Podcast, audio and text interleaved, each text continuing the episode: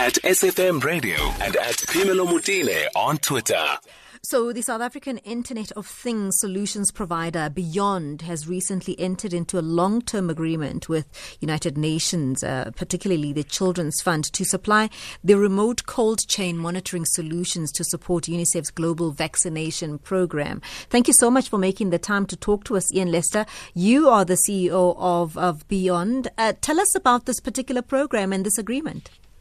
Uh, good afternoon, Phemelo. Um, yeah, it's. Um, I suppose it's not so much a, a, a, new agreement, but rather the extension or part two of a very long existing relationship that we've had with UNICEF uh, that really sort of seeks to accelerate uh, and streamline the procurement processes to ensure that vaccines uh, are able to get to the last mile of the cold chain uh, in a in a me or in a in a condition that is obviously favorable as far as the cold chain is concerned. Mm-hmm. So it's quite exciting for us as a business to uh, extend and expand our relationship with UNICEF. Are governments keeping up with the demand um, since all focus now looks like it's gone to COVID and COVID vaccines? Well, I, I think it's a global challenge for everybody. Yes. There, there, there truthfully is, has been no precedent for what the world is now having to achieve as far as cold chain logistics is concerned. Mm. Um, yeah, and you make a very important point is that yeah, cold chains historically have always been built to to carry traditional, and then I mm. use the word loosely, traditional vaccines mm. like measles, mm. polio, mumps, and so on. Mm. So I think the challenge for us globally is that you know, throughout the world, is cold chains are quite literally having to be expanded exponentially mm-hmm. to carry the, the COVID vaccine. Because while we try and solve the COVID problem, we simultaneously need to continue to solve the issue of routine vaccination, mm. you know, which which has to happen while we're while we're dealing with COVID. And and in terms of these, you know, you speak of the, of the supply chain, manufacturing, is it keeping up with the demand? Well, I mean, I, we're not very focused on the manufacturing yes. side, but I, I, think if one understands the you know, the nature of supply chain and particularly cold chain, the, the top end of the cold chain where all the manufacturing happens, those are very well structured, very well equipped and capacitated you know, parts of the supply chain. And of course, you know, again, without a, a precedent up until this point, I think even those parts of the supply chain are strained. But when you consider what has to happen beneath that, if you understand the supply chain being a pyramid where you have vaccine manufacturers at the top of that, then it goes into national stores, then into regional or provincial depots, and then from there out to clinics, and sometimes even further into the last mile where sort of vaccines in cooler boxes will be taken to remote communities. The, you know, when you understand that pyramid and how wide and deep it actually goes, the biggest challenge, I think, is not so much on the manufacturing side, mm-hmm. although that in itself is difficult. Mm-hmm. But when you understand the, the depth and breadth of, of the supply chain and mm-hmm. what is required, mm. I think the biggest challenge is going to be dealing with how do we get the product into patients mm. at the correct temperature? Mm. And typically for people who live in extremely remote locations where power mm. and infrastructure and equipment is either non-existent, uh, or, or, or, or, needs to be modernized. So I think that is probably the biggest challenge we have. And how much of a challenge is it here in South Africa, where sometimes it's not so much that there is not access to, to power, but it's not necessarily always reliable?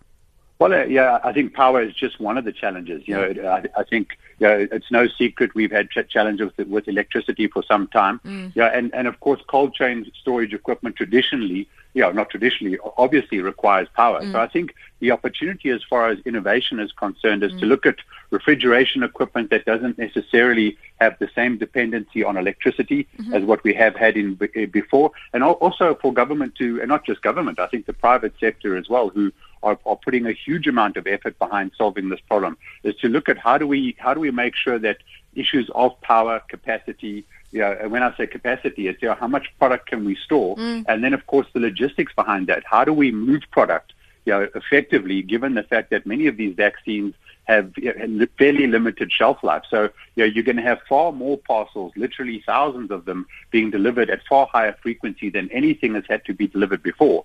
And and that is that is the the major logistical challenge that we hope to solve by giving you know our, our partners and our and our clients visibility of that supply chain to make sure that the product arrives at the right place at the right time at the right temperature. So, so essentially, are you are you tracking some of these vaccines uh, technologically?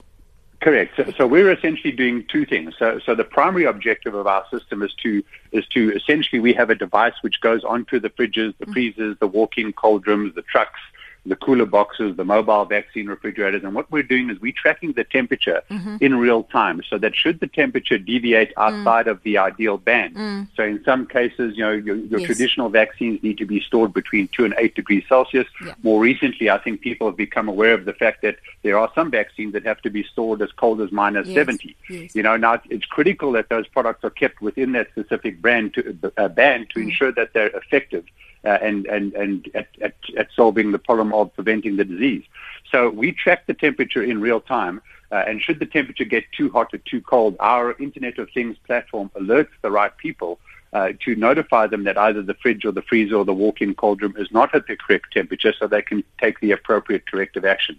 In addition to which, we're also tracking the location in real time, and I think it's been raised several times now by numerous NGOs and, you know, and the likes of which, you know, like the WHO, uh, is that vaccine diversion, I think is, uh, yeah, and I think that is a euphemism for vaccine theft, mm-hmm. yeah, and also the challenges of, of fake vaccines.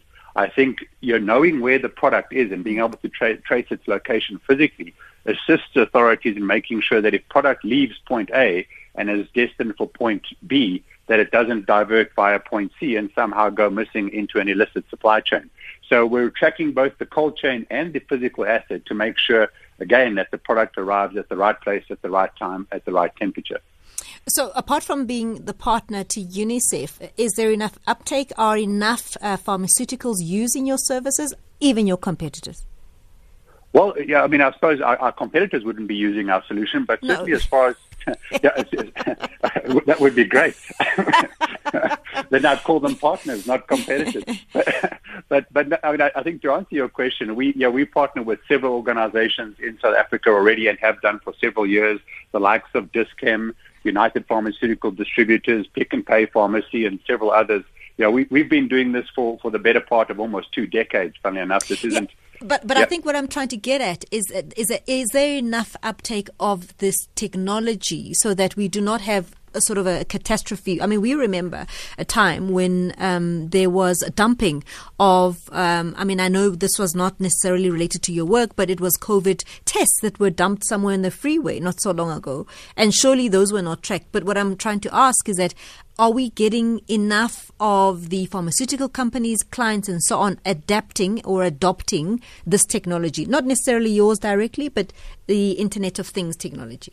Well, I, I, th- I, think certainly from a manufacturer's perspective and the pharmaceutical distributor's perspective, they are well aware of this technology and have been using it for several years. So I don't think anything that we're doing today is necessarily new. Yeah. It's just simply a question of scale, is that we're going to do have to do a hell of a lot more of it than we've ever done before. And certainly the organizations that we deal with uh, are doing it and have been doing it for some time. The question is now is you know, simply the volume that they're going to have to deal with.